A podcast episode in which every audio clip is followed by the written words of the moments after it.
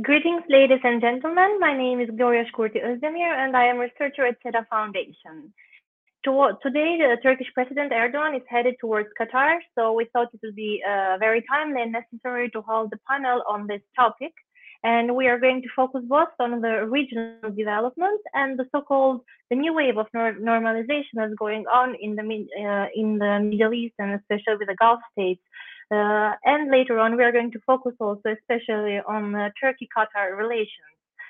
Uh, Turkey rejoices the well-founded relations uh, of friendship and fraternity with Qatar, and both countries have been improving their relations in all fields uh, in a continuous way. Uh, while bilateral visits add a major impetus to relations between Turkey and Qatar, they are also closely coordinated and cooperated on regional issues.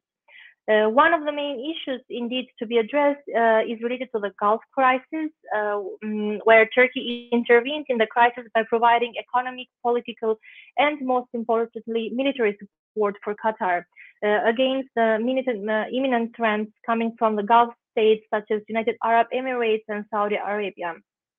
However, uh, since January 2021, the crisis took another turn, and uh, the uh, Al Ula Declaration signed on January 5, 5 2021 uh, start, brought a new wave of normalization uh, in the region. Uh, so in this panel, we are going to focus especially in the post-crisis part, we will try to reevaluate the current situation and predict what the future of the region will withhold in the new wave of normalization, and more importantly, what will the role of Turkey be in it. We have invited four distinguished experts on the field in order to give us a better insight on the new events. So we are going to start with uh, Professor Özden Zeynep Oktav, uh, joining us from Istanbul Medeniyet uh, University. Uh, then we have Farhan Mujahid Chak from uh, Qatar University. We have Gökhan Ereli, uh, who uh, joins us from Orsam, Ankara, and Mahmoud Al-Rantisi uh, joining us from SETA. So we will start with Professor Özden Zeynep Oktav. Uh, so at the beginning, we uh, I hope to do a little bit of uh, general to give a general mm, framework uh, on what is going on right now in the Middle East.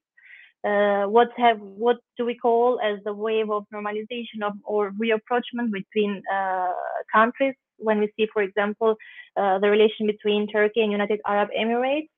And um, is there a wave of normalization in the Middle East and what are its catalysts according to you? Floor is yours, Professor. Thank you very much, Gloria, uh, and thank you very much uh, to SETA for this kind invitation. Uh, uh, we are very much surprised with the very recent developments, uh, especially between Turkey and United Arab Emirates and between Iran and Saudi Arabia, uh, because we never guessed that these uh, sudden uh, developments would take place, especially uh, the rapprochement. I'm talking about the rapprochement between United Arab Emirates and Turkey, because we all know that United Arab Emirates was a, very hostile towards Ankara eh, in Libya, in Gulf, and also supported 15 July eh, military failed coup uh, coup attempt, you know. But what happened and how, why they just wanted to mend the relations?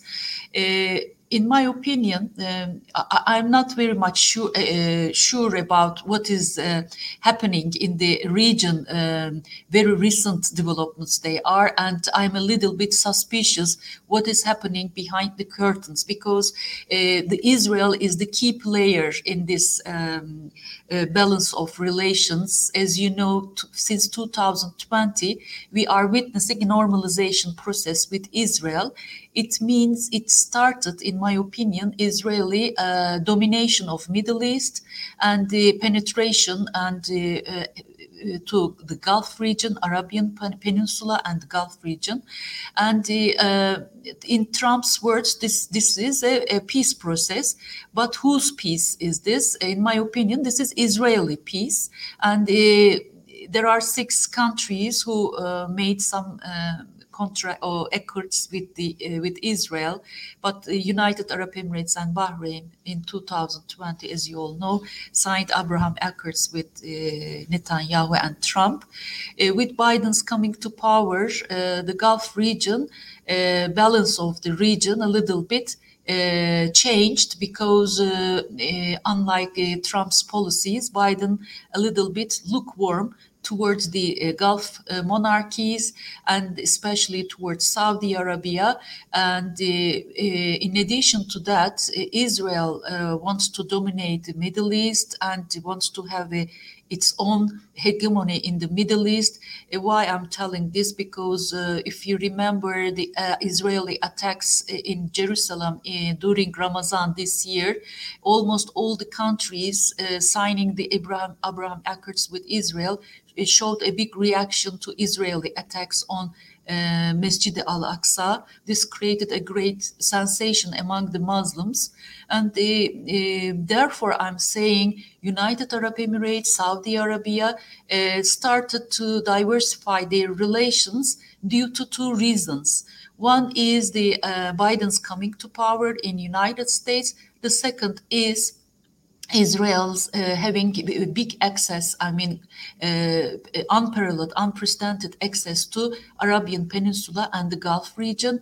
And another important factor is that the uh, uh Gulf Cooperation Council countries, uh, unfortunately, uh, were uh, not in so much uh, peaceful coexistence with each other, as we know very well that United Arab Emirates and Saudi Arabia became, I mean, they are in a confrontation with each other in Yemen, and because United Arab Emirates closely allied with Israel, Socotra Island is very good example for this, and Saudi Arabia is very much disappointed with the uh, rapprochement and the close relationship between Israel and United Arab Emirates, and all uh, these um, uh, sudden quick developments made the uh, both Saudi Arabia and the United Arab Emirates uh, change uh, regional policies.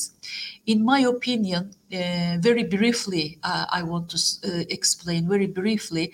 In my opinion, there are two factors uh, making uh, United Arab Emirates uh, closer to Turkey, uh, making Saudi Arabia start negotiations with Iran in Iraq with the moderation of Iraqi uh, Prime Minister uh, Kadhimi, because there is a lack of a power gap in the region. What I want to mean by power gap, Biden as far as I understand, uh, as far as I uh, read, uh, Biden wants uh, less costly uh, military presence in the Gulf, or uh, wants Israel to be more superior to other regional countries, and thus Washington would be able to control the region with the hand of Israel. but this also threatened the Gulf uh, two key players, especially Saudi Arabia.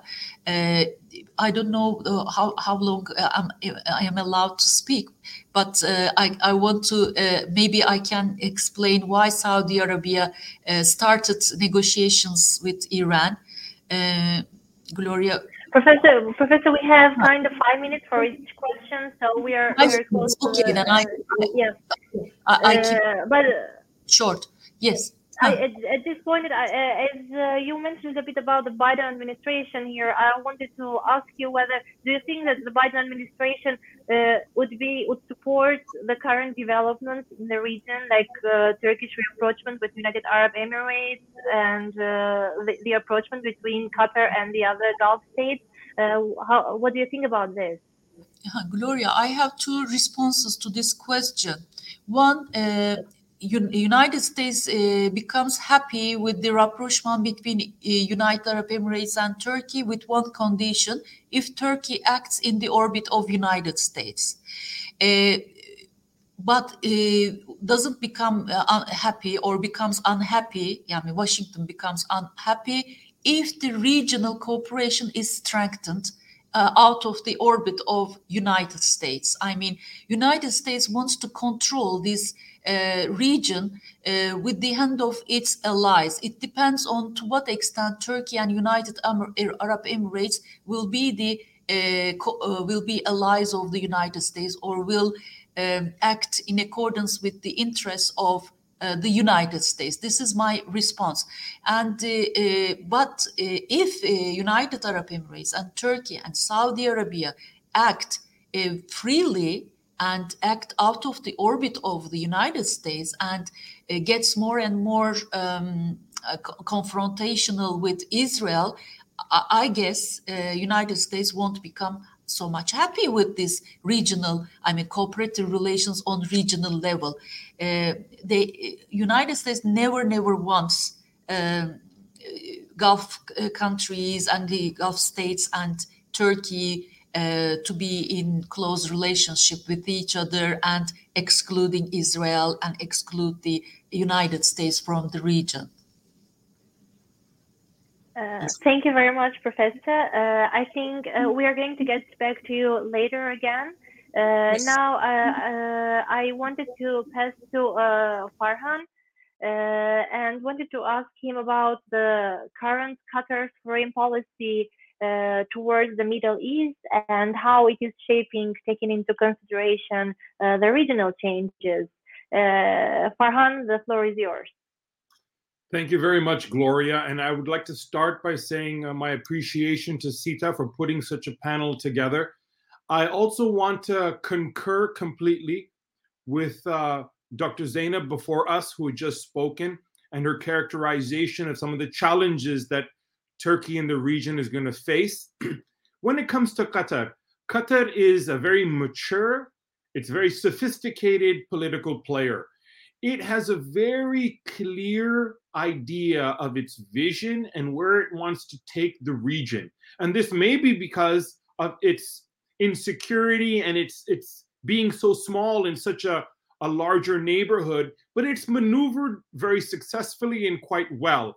And it does so based on two things its internal coherence amongst the elites that are shaping policy, and also it's partnerships that it develops with countries like Turkey that are so critical. So it has internal coherence and it projects that internal coherence with a clear outward vision that just so happens to align with Turkey. So its foreign policy, irrespective of what we see, will not be changing in any significant way. It relies on peace building, its various charitable networks, uh, it's partnerships that it develops in the region with those that are aligned to a vision that is representative of the grassroots throughout the entire broader Middle East. So, those core aspects, and then, of course, the negotiation, its emphasis on mediation and negotiation is so critical part of its power projection. And those will continue. And we're going to see that even get stronger as time goes forward. So, when it comes to its foreign policy, the substantive elements of its foreign policy are not changing. In fact, they are strengthening and following the Al Ula declaration and the recent events. This is solidifying their position even more. And so, what we would, I would like to see is I would like to see them expand this partnership.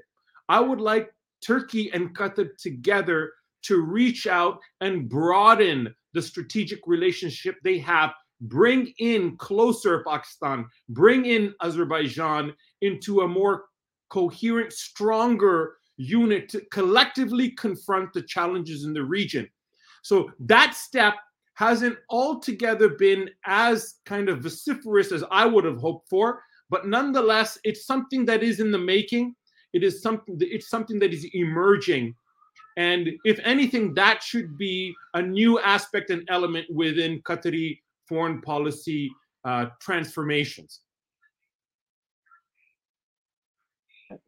Thank, thank you very much, uh, Farhan. Uh, um, we are going to pass now to uh, Gökhan to have a little bit of perspective, a little bit of Turkish perspective, let's say, and uh, I wanted to ask you, of like, what's how do you think that Turkey's foreign policy is changing lately? where, where where is it going and how it's going to play out? what is opinion? What is your opinion on that? Thank you, Ms. Gloria. Uh, first of all, and uh, thank you for your invitation. Uh, it is a great pleasure to be with you here today and to be able to speak before such esteemed speakers. I highly value what Professor Özden Hoca and Mr. Farhan have said. also today, I will be talking about for five to ten minutes about Turkish foreign policy amidst these regional changes. Uh, I will try to identify the prospects. Let's of... not pass the five minutes, please. okay, okay, okay, Ms. Gloria. Thanks. Uh, I will try to identify the prospects of uh, Turkey Saudi Qatari relations.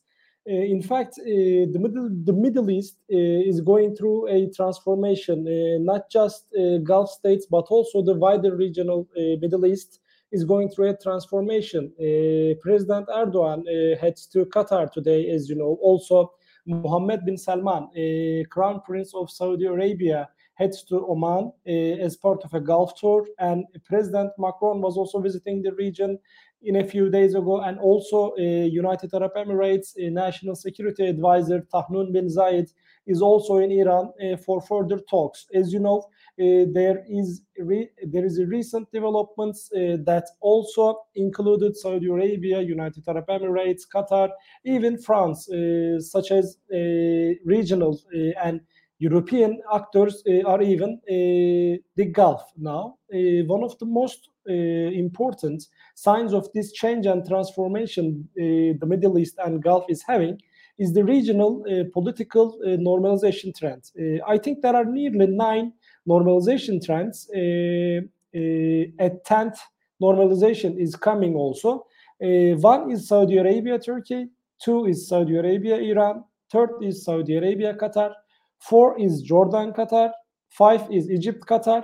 Six is Egypt, Turkey. Seven is Bahrain, Qatar. Eight is UAE, Qatar. Uh, and the tenth is also United Arab Emirates and Turkey. Uh, there is intensive talks uh, going on uh, about these normalization trends. I think we could see uh, developments in the near future, uh, near future uh, as part of these normalization trends in the region. Uh, in the relations between Turkey and Gulf, I can say that Turkey gives importance to the integrity of Gulf, Turkey's economic and commercial trade priorities in the Gulf, and also the security of the Gulf is a major uh, component and a primary uh, priority of Turkish foreign policy towards Gulf. Basically, especially uh, in the post 2020 normalization period, I can say, in this normalization climate, Turkey is following a policy based on a win-win strategy, win-win strategy with the Gulf countries, especially Saudi Arabia, UAE, Qatar, uh, and also these countries, the Saudi, UAE, Qatar, also give utmost priority uh, to trade and to trade relations and also preserving the uh, regional uh, security. also, actually, there has been a, a recent change in the Saudi Arabia and Turkey relations. Uh, foreign ministers have met in Niger uh, as part of uh, Islamic Cooperation Organization. also, Mevlut Çavuşoğlu, foreign minister, has visited Riyadh. Leaders of two countries, Saudi Arabia and Turkey, hold talks via phone calls. Uh, Turkey-Saudi relations as part of uh, as this part uh, developed especially with the normalization trend, regional normalization trend. also, I would like to explain the processes that relations can take on basically a few issues. Uh, the first issue is the maintenance of political dialogue between Saudi Arabia and Turkey. In this sense, uh, both Turkey and Saudi authorities, uh, we can say, demand political relations to be sustainable between the two countries, especially as a result of this regional normalization, economic contraction due to COVID-19 pandemic, and ongoing dialogues with Iran. both countries are having dialogues with Iran it seems rational, uh, I guess, for both countries to have political dialogue at best. Uh, in addition, uh, a second point is this as part of these relations, Turkey-Saudi relations is going through upper level eh, at the economic and trade relations, eh, I guess. Also, in Turkish-Saudi relations, eh, we cannot say that everything is good. however, at this point, there are still bumps in the road. there are still points that we can consider problematic. The first is problematic issue is the Saudi media, and in a sense, wider in a wider sense, uh, the Gulf media and the representation of Turkey at this stage. Here, at this aspect, uh, I can say uh, we cannot and haven't yet seen the two countries, two countries' relations between media couldn't develop according to the regional normalization trends. I think in the future we can accept this to be reflected in the Gulf media and also the Saudi media. Uh, however, with that, uh, I need to talk about a little bit, uh, just two or one minute about the Saudi-Qatari relations. you know, the relations between Saudi and Qatar have recently improved, especially as you talked about, Ms. Gloria, about the effects and implications, ramifications of the Al Ula agreement, which resulted in the resolution of the Gulf crisis. Uh, in this at this part, uh, high-level official visits uh, were made between countries, between Saudi Arabia and Qatar, and also Qatari and Egyptian relations also accelerated to a point that both countries seemed high official level visits. Uh, at this part, I can say, uh, however, uh, the UAE and Bahrain still do not have a high level diplomatic representative or ambassador in Qatar. Uh, therefore, it is possible to state that the normalization takes place between countries through different gears, just like in the European integration process. In this sense, a main point uh, of the regional normalization trend was the visit of Mohammed bin Zayed, uh, Abu Dhabi Crown Prince. The other two speakers, uh, Professor Özlem and Mr. Farhan, have also talked about Mohammed bin Zayed's visits to Turkey and meeting with President Erdogan. I think it should be seen as an important development uh, that affected both bilateral and also regional politics. Uh, in this sense, uh, Foreign Minister Mevlut Çavuşoğlu and President Erdogan will also travel uh, to the UAE, uh, will visit UAE, and will hold talks with their counterparts in the near future. Uh, we can say many positive developments could be in line in the future, actually. Also, uh, in this sense, at this stage, we can see uh, further normalization movements uh, in the region between different states, uh, between Turkey and Israel, between Turkey and Egypt. This could be accelerated. Also, between Turkey and Saudi Arabia, normalization trend uh, is is going to be accelerated. I can say. Uh, in conclusion, I can say that today's visit, just one, just one sentence, and I am finishing. Today's visit to the Qatar by President Erdogan, I think, signifies the acceleration, the intensification of Turkey's presence, social, military, economic, political presence in Gulf. I think it, it is going to be represented by the visit of President Erdogan to the Qatar. Thank you. You're welcome, Gökhan. Indeed, you kind of responded also to the second question I had prepared for you regarding uh, Turkey-Saudi uh, relations. You know, lately, especially in the Arab media, we saw that uh, there was uh, some kind some kind of discourse came to the fore where they were discussing a possible meeting between President Erdogan and Mohammed bin Salman and it was something that uh, like I, I, saw very often uh, on the Arab media to tell the truth. So I was wondering, what's your opinion on that? I mm, I know that it's kind of impossible right now because uh, President Erdogan's uh, visit uh, is on 6th and 7th December, and uh, Mohammed bin Salman will be there in the 8th of December, if, if I'm if I'm not wrong. But do you think that there's uh, a possibility of such a meeting now or maybe in the future? What's your stance on that? Thank you, uh, Ms. Gloria, for the question. I can say that uh, the normalization trend uh, affects the countries' uh, decision makers uh, in a way that uh, there could always be positive developments between the nations of the region. in first, before first month, uh, before three uh, I think a half year, uh, I can say before six months, uh, six months ago, uh, no one can uh, argue that and no one can predict that Mohammed bin Zayed, Abu Dhabi Crown Prince, once have intensive, intensified relations and intensified, especially aggressive relations with Turkey, could visit Turkey and meet with President Erdogan. at this point, I can say a, a visit of uh, Mohammed bin Salman or the maybe the King Salman to Turkey is possible at every point, but I can say that it is not possible uh, near, uh, so near, and in the near future.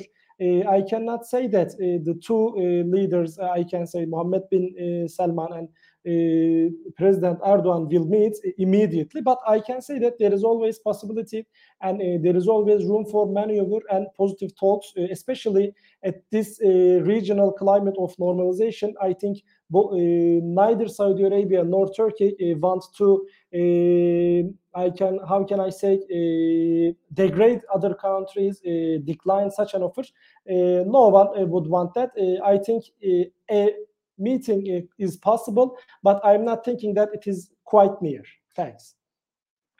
Thank you, Gökhan. Uh, staying in the Turkey-Qatar relations and the Gulf relations, indeed, I want to go back to Farhan.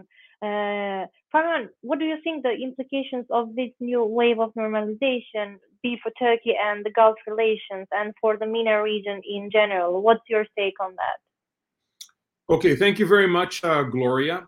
I'd like to start out by saying that I'd rather discuss this not as a normalization process. I would rather discuss this as new configurations of power. And in this new configurations of power, one of the, let's say, the most stable manifestations of alliance and partnership is between Qatar and Turkey. So this is the bedrock but everything around us is in flux and in change. And there are several competing, conflicting interests, right? And the most important of which is the Saudi UAE falling out. That is very serious. Now, I'm very impressed by the Turkish ingenuity and reach out to Saudi Arabia because Saudi Arabia continues to be very bitter towards Turkey particularly in regards to what happened before during the murder of, you know, the late uh, Saudi journalist Khashoggi. Now, with the steps that have been taken recently, what we're seeing is that there is this effort by Turkey that is being somewhat reciprocated by Saudi Arabia, in which this is being repaired. But this is a major reason why I believe behind the scenes the UAE was reaching out to Turkey. So it is also trying to secure its flank due to its deep kind of grievances with Saudi Arabia. There's a trade competition between Saudi Arabia and UAE that is becoming very serious. So these there's the US UAE alliance, there's also the alliance with India in this. So even if you look at the bigger picture, the Israeli Indian US alliance as uh, Professor Özden Zeynep mentioned is that they do not want the region to build together and to quote unquote have uh, respectful, normalized relations.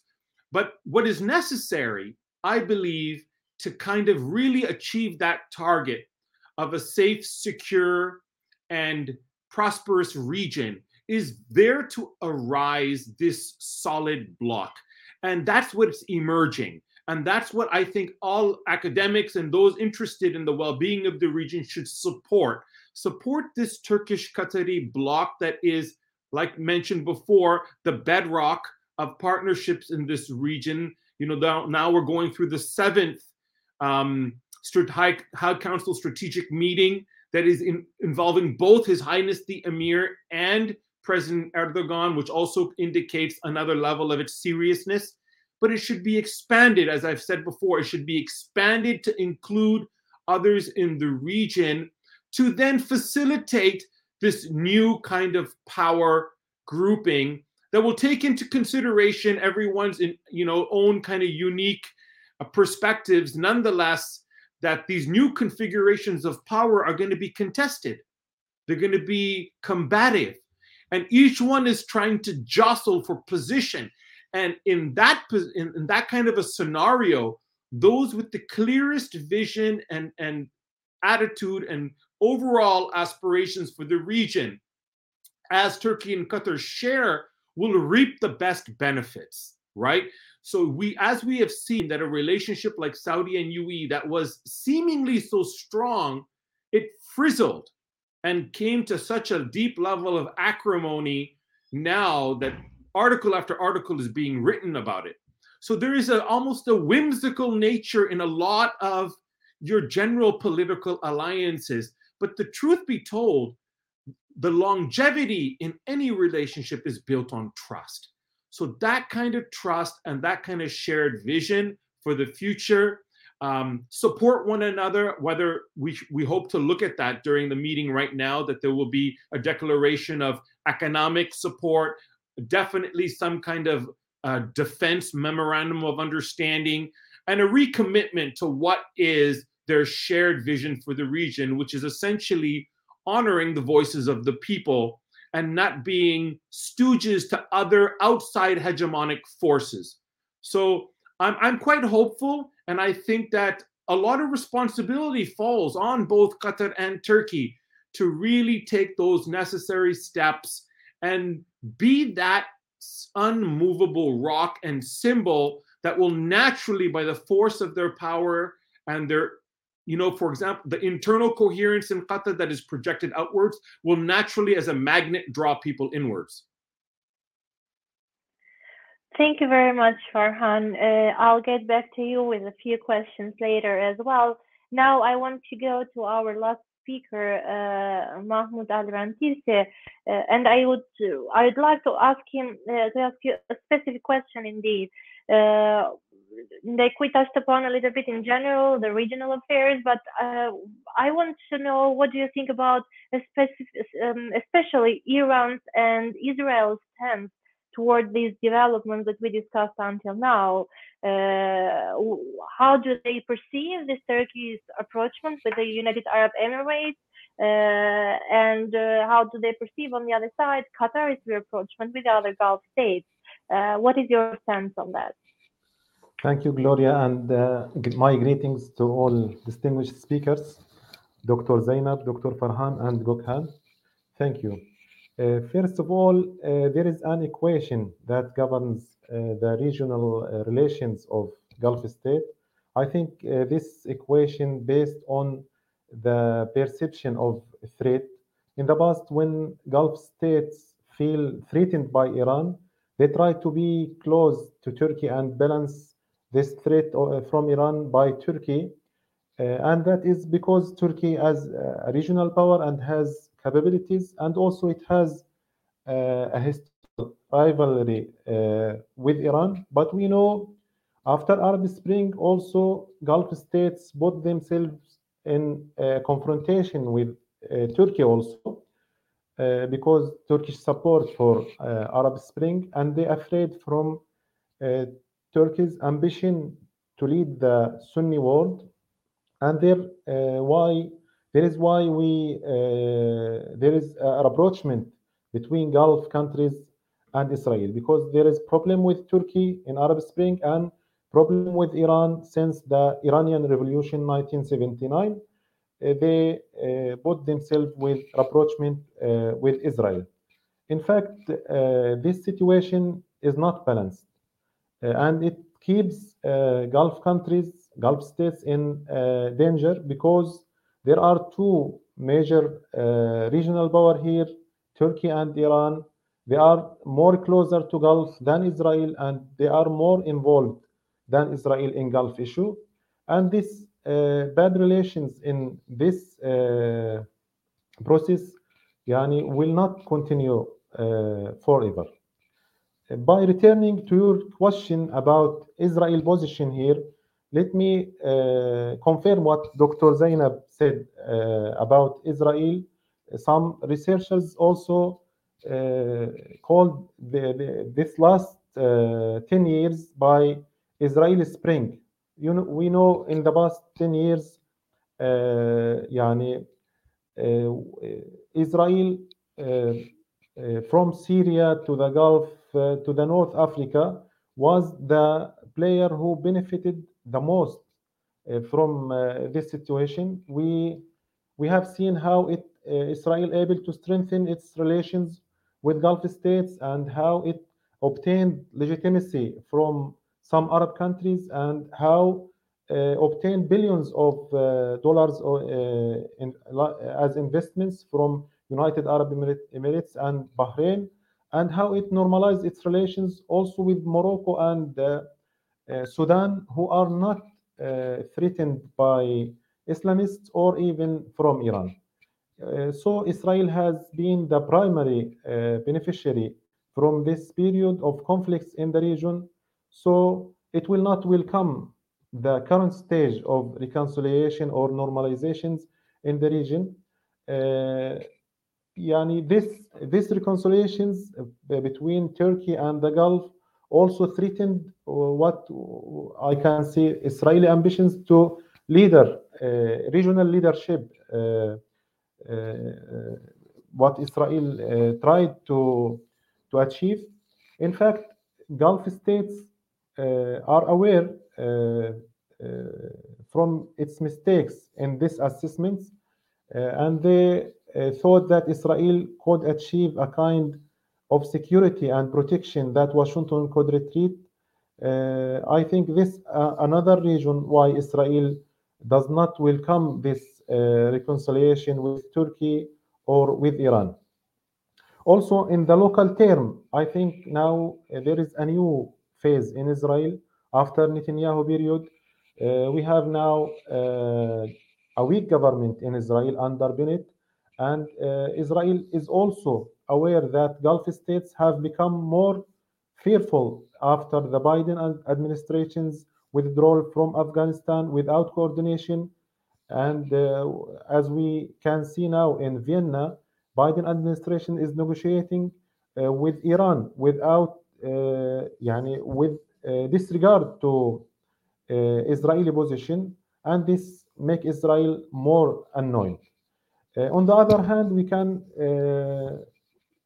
talk about investments because uh, when reconciliation uh, become between Turkey and uh, Gulf states and Iran and Gulf states, Israel's share will be weakened in investments. And we have seen in the last visit, as Gökhan said, the Prince of Crown Prince of United Arab Emirates has invested more than 10 billion dollars in Turkey uh, only in the last uh, visit. I think there is an important point uh, that can be added here about Israel. Israel will also try to take advantage of the current situation uh, by improving its relation with Turkey. There are mutual interests between Israel and Turkey, and Turkey is very important country uh, in the region in the regional equation. Uh, Maho, do you see this? Do you see this? Do you see this happening in the near future, or maybe a few years later? Uh, like, for example, Gökhan mentioned previously for Saudi Arabia that that's not possible in the near future. Uh, what about Israel? I, I agree with Gökhan between Turkey and Saudi Arabia. It will not be in near future, but with Israel, I think it will be in near future. In next months, we uh, can see and as uh, last month, we have uh, two connection between Israel Prime Minister and Mr. Erdogan and Israeli President and Erdogan. I think next month we can uh, see uh, more uh, closer between between Turkey and Israel. I, I want to add a point about Iran here yani I think there is a historical competition between Turkey and Iran, Turkey, Iran and Gulf states. But I think in this reconciliations era, I think Iran is involved already in this process. as we watched Iran entered into dialogue with Saudi Arabia in Baghdad and uh, there is a good relation between Iran and United Arab Emirates. If we look to the trade uh, exchange between uh, Iran and United Arab Emirates, it's amount about 10 billion billion dollars, while it's about 8 millions 8 billions dollar between Turkey and United Arab Emirates. In conclusion, I, I want to add uh, a point about Yemen here. It, it's, it's Uh, important. because- Mahmoud, we don't have too much time. I need to, I'm sorry, we need to pass to um, uh, Okay. Professor Özden Zeynep. Uh, I'm really sorry for cutting you short. You can continue with that point uh, when Okay, uh, okay, no I come back to you, okay? Uh, so I wanted to go back to Professor Özden. Uh, hocam, like uh, last week we saw Mohammed bin Zayed coming in Turkey and meeting with Erdogan, and it was, as you mentioned, an unexpected move from us. And indeed like very talked uh, we, we talked a lot about that meeting. So do you think that uh, that may have an impact on turkey qatar relations or is that the reason why uh, president erdogan is going to qatar right now? Uh, what, what what is your opinion on that? Uh, thank you, Gloria. Uh, yes, of course, uh, Turkey, uh, United Arab Emirates rapprochement will have a very positive impact on the regional level, and uh, Turkey's uh, Turkey's interest also is um, uh, favoring the uh, more integrated relations among the GCC countries. Turkey always wants the regional stability, uh, and uh, Mr. Farhan uh, very well uh, explained us the configuration of powers, and the Turkish Saudi rapprochement also will have a positive effect or impact on Turkey's relations with Qatar. Turkey, Qatar uh, already working very closely in many areas, for example, in operating the Afghan uh, Kabul uh, airport in Afghanistan. And the uh, Afghan leader Ashraf Ghani, uh, you know, recently uh, after the Taliban's coming to power, uh, escaped to uh, United Arab Emirates, and now United Arab Emirates sheltering the uh, Afghani leader, ex-leader. In this uh, framework, I can say that the uh, Turkey is very much supporting, very very much supporting integrated relations among the GCC states. But here uh, there are uh, very uh, big uh, question marks in my mind. And Iran also very much willing to have good relations with Saudi Arabia, although we know the Saudi Arabia's first threat uh, perception is uh, Iran. I mean, Iran was the biggest enemy of Riyadh, as we all know. Let's uh, imagine that Iran, Turkey, Saudi Arabia, United Arab Emirates all just uh, took the uh, previous problems on the shelf and came together and worked very closely. But uh, what, will would be the uh, Israeli position towards this integrated, close relations among the regional countries? This is a big question mark in my mind. Uh, another thing I would like to talk about the Egypt-Turkey relations because we know, uh, in my opinion, uh, another impetus behind Turkey's uh, rapprochement with uh, United Arab Emirates is Egypt because Turkey we know uh, Turkey wants to have close relations with Egypt for a long time, but unfortunately, Egypt and Turkey could not build uh, relations on high level position. I mean, only low level diplomats are negotiating, and not uh, Erdogan and Sisi uh, have not come together and have not paid bilateral visits although we are very uh, Turkey, Ankara, I know very well, is very willing to uh, have uh, proper relations uh, with uh, Cairo. Uh, in my opinion, Sisi and Erdogan's previous statements about Sisi's administration are the main obstacle in getting closer with Egypt. And also Israel, I am not that much sure Israel wants Turkey-Egypt relations to be uh, Uh, the, uh, to be better. And uh, therefore, uh, there are three uh, countries in the region, non-Arab countries, Turkey, Iran, and Israel. when you look closely to the Arabs, Arab lands, we always see that the, these Arab uh, states, Arab people, uh, never wants the non-Arab actors to have a, a, saying over the fate of the Arab uh, region. For example, soon after the Syrian uh, civil war and soon after the uh, Sisi came to power, uh, we know uh, Cairo and Riyadh wanted to uh, have a saying over the fate of the Arab Arabian Peninsula and the Gulf, and not uh, Tehran and uh, Ankara. They excluded both Tehran and Ankara. But now, at the current time, you, you see uh, also uh, my colleague mentioned very uh, in detail how many visits, bilateral visits are paid we, we are very much uh, confused and we cannot follow the traffic of the uh, diplomatic uh, visits among the uh, regional countries. Uh, this is very interesting and we are very much startled with these quick, sudden developments.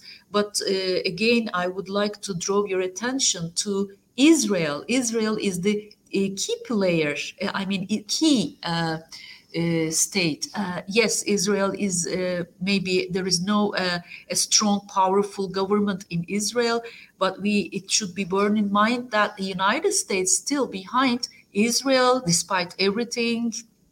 No matter Biden comes came to power, but uh, I'm sure United States policies towards Israel never, never change. Always support Israel in the region. We all know, and uh, Israel in my opinion, doesn't want a, a very solid uh, integration of uh, the regional c- countries, including Iran, because today Israel wants to have a front, I mean, to have a, a normalization. We always talk about normalization, but uh, Israel wants the normalization uh, of itself, I mean, with itself, because so that it can uh, dominate or it can uh, uh, design the region, not only the Arab Middle East, but also the Gulf because it, uh, I mean, the Tel Aviv, Israel even wants to build a railway in the Gulf. We know that, and uh, to strengthen its military presence in the Gulf uh, by having cooperative and very close relations with the United Arab Emirates. But uh, therefore, in my previous uh, presentation, I mentioned that uh, United Arab Emirates, in Kuwait, in Qatar, the public opinion, I mean, the people on the street, are very much reactionary to Israeli domination of the Middle East, especially Israeli attacks on Masjid al Aqsa during the Ramadan, for example. Therefore, I, I don't think that. Uh, I think uh, my uh, I'm uh, my duration is over. no, indeed, Professor. I wanted to ask you the same question that I asked to Mahmoud because I think you have a different opinion on that. do you see approachment between Turkey and Israel to happen soon mm. enough? Uh, Tur- uh, the problem with Turkey is uh, the fact that Turkey is a country in between, because it has a both Western uh, identity, but at the same time, uh, political Islamist identity. In relation with Israel, is very um, uh, how can I say um, very very um, very double edge. I mean, it has a double uh, edge. Why I'm saying, uh, on the one hand, Ankara wants to build to mend the relations with Israel especially on economic level and energy level. But on the other hand, when it comes to Palestinian issue, it is very, very, much very confrontational with uh, Tel Aviv in Palestinian issue. These two identities always clashes with each other. This this is the problem of Ankara. And from Arabs' point of view, from Iranian point of view, Turkey's NATO identity, Western identity, they always create problems in relations with the uh, Islamist world, Islamic world or not maybe islamic is not a, right word but in its relations with the arab countries as well as iran but uh, in uh, Israel, uh, relations is relations with Israel is of crucial importance for Turkey as well. Um, in my opinion, especially in East Med, in East Med also is the balance of power is getting um, to the disadvantage of Turkey, unfortunately, and therefore Israel is a key player. My opinion is that Turkey should build uh, its relations with Israel. Qatar is very successful in doing this, uh, Gloria, very uh, successful at diplomatic relations. Turkey also can do the same. I mean, the leaving aside its uh, Islamist identity or NATO identity, it can build equal relations with both Israel and Iran uh, and having a mediation uh, between the uh, Iran and Israel, maybe. Um, I Uh. Professor, uh, yeah, um, I I keep asking you questions. I'm sorry for that. Just one uh, one last question. Uh, you mentioned a little bit before uh, about Egypt-Turkey relations. So, with a short answer, just wanted to know your approach on that.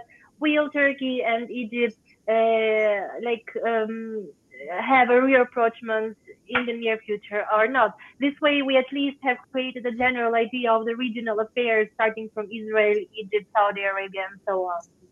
Gloria, uh, there, Turkey has no way but to mend the relations with Egypt and as well as with Saudi Arabia and with Israel because we we we we lost because we uh, we uh, we spent much money. I mean.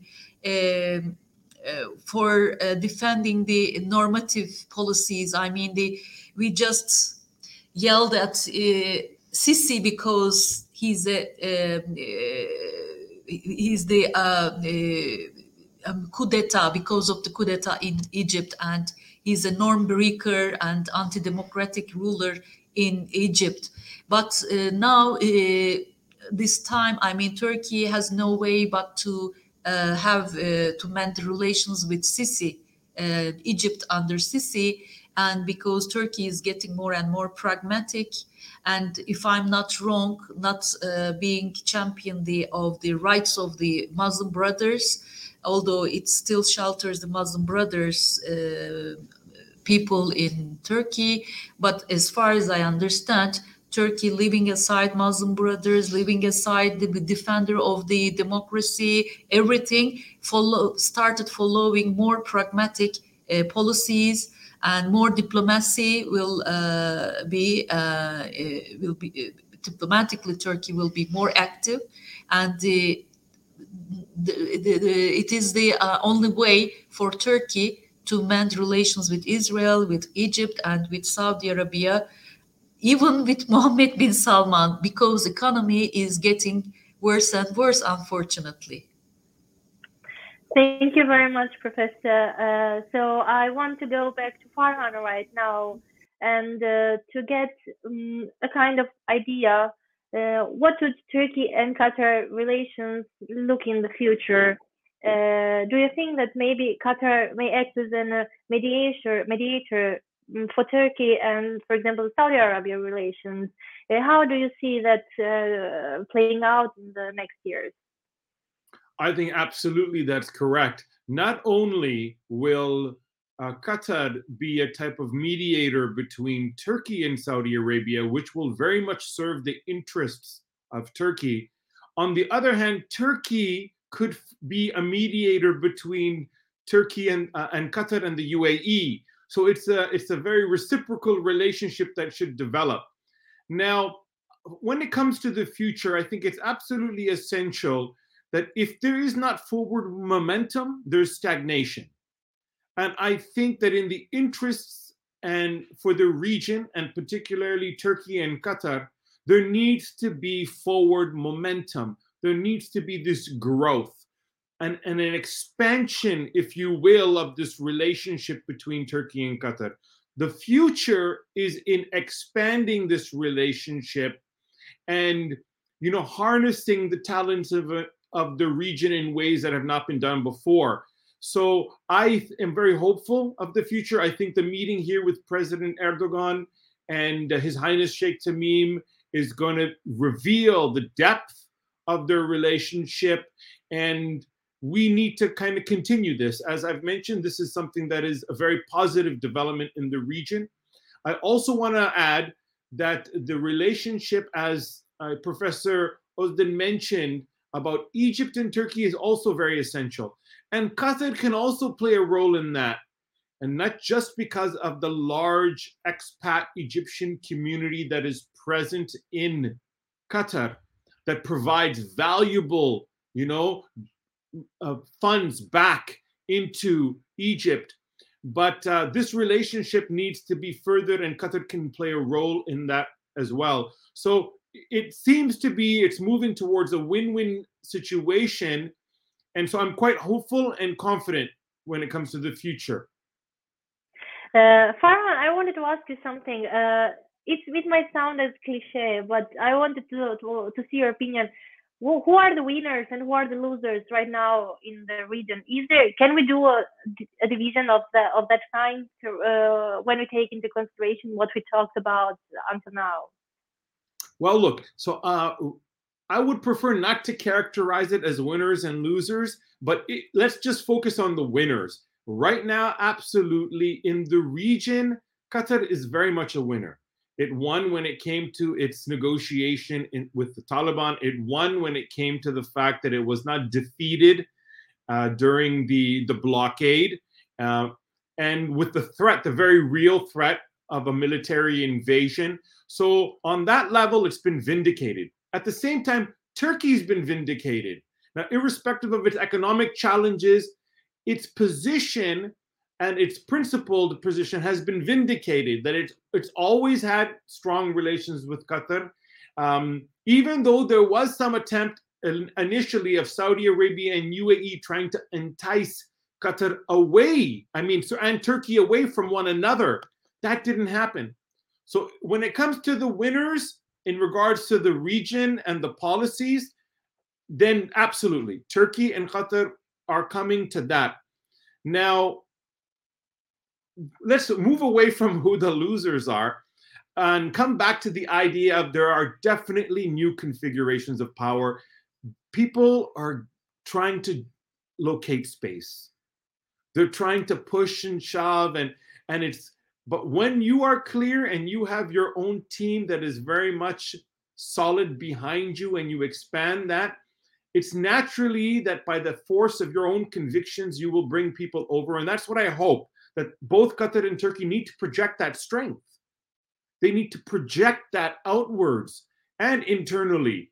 And of course, there's a lot of challenges, but in regards to the winners, those those two primarily, and everyone else seems to be jostling to see whether they can create alternative power centers or how much and to what level they'll partner up with Turkey and Qatar. So then this is what I see happening.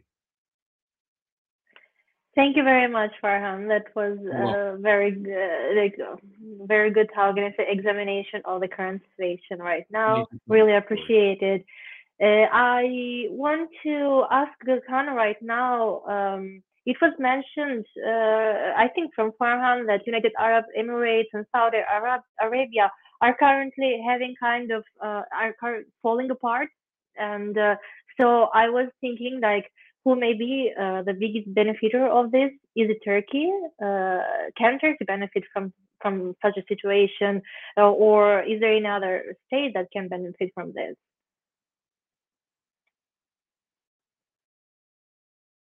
Gökhan, your microphone is muted. Okay. okay. Uh, actually, uh, just as Mr. Farhan, uh, I can say that uh, I think it is not appropriate or uh, it is not common uh, to characterize the relations between Saudi Arabia and Turkey, Saudi Arabia and United Arab Emirates. there is a problem and who can benefit from this. I think this is inappropriate for international relations because there can be some shifts in international relations about the Gulf, and also there is regional shakes.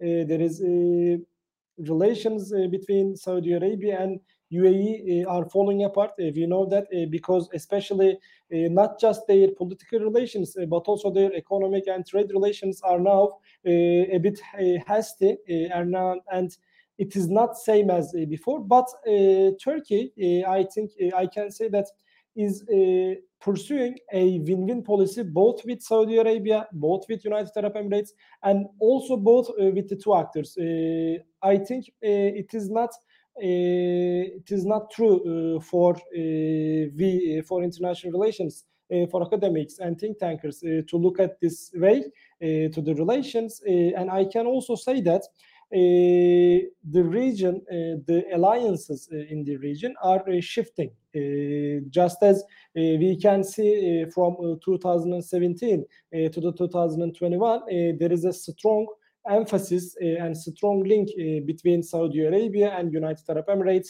uh, their alliance, their partnerships. But there is a recent policy shift for that. also, in 2017, also, and in 2021, Turkey is pursuing the same policy. But the thing that made people uh, think uh, Turkey is the biggest winner right now uh, is that the regional landscape uh, has become more suitable for Turkish foreign policy, I can say. Okay, thank you very much. Uh, very appreciated your response as well. I want to go uh, to Mahmoud right now and to focus on a specific issue, which should be the defense cooperation. Uh, Mahmoud, we know that Turkey and uh, Qatar have a very good defense cooperation between uh, each other. Uh, do you think that uh, this may extend to the other Gulf states? Uh, because I I just faced with a few comments when Mohammed bin Zayed came in Turkey and they said that maybe they talked about the defense cooperation between Turkey and United Arab Emirates. do you think that that may impact the Turkey-Qatari relations as uh, it may threaten maybe Qatar's security. Uh, what is your stance on that? Thank you, Gloria. Uh, I think uh, the Turkish defense cooperation with other Gulf states will extend, and uh, there is uh, a lot of cooperation between Turkey and several Gulf states. It exists even before uh, the visit of uh, Mohammed bin Zayed to Turkey and before the start of this phase of calm in the region. And I think it will expand. There is no need to refer to cooperation in defense sector between Qatar and Turkey. There is cooperation between Qatar and Oman, Qatar and Kuwait. But what was not clear here, the defense cooperation between Turkey and Saudi Arabia, Turkey uh, and Bahrain, we saw that uh, Turkish uh, defense company Aselsan signed last May contract for supplying um, weapon systems to naval forces of Kingdom of, of Bahrain, and also there is an agreement between Vestel company and Saudi Arabia to manufacture military equipment, uh, equipment for uh, Saudi Arabia. Uh, I think, um, yeah, I, I don't think that the extension of, military deals between Turkey and United Arab Emirates, Turkey and Saudi Arabia, uh, and rest Gulf countries will have a negative uh, impact uh, on Turkish-Qatari relations because it's already there Secondly, I think it will not harm the Turkish commitments in supporting security of Qatar. And thirdly, because that proves the validity and precedence of Qatar, Qatari perception that moved uh, towards strengthening relation with uh, strong regional power uh, like Turkey. I agree with Dr. Farhan that uh, the relation between Tur uh, Turkey and Qatar was strong in the phase of threats and the phase of the crisis and will uh, continue strong in the phase of opportunities in the future. Thank you. Thank you very much, Mahmoud. And I think that would be all for uh, this panel. I would like to thank all of our distinguished guests uh, Professor Özlem Zeynep, uh, Farhan, Gökhan, and Mahmoud. Thank, Thank you, you very much for joining us today and having uh, such a conversation to get, uh, together, let's say. Uh, I look forward to other cooperation between us. Thank you very much and have a nice day. Thank, you, Gloria.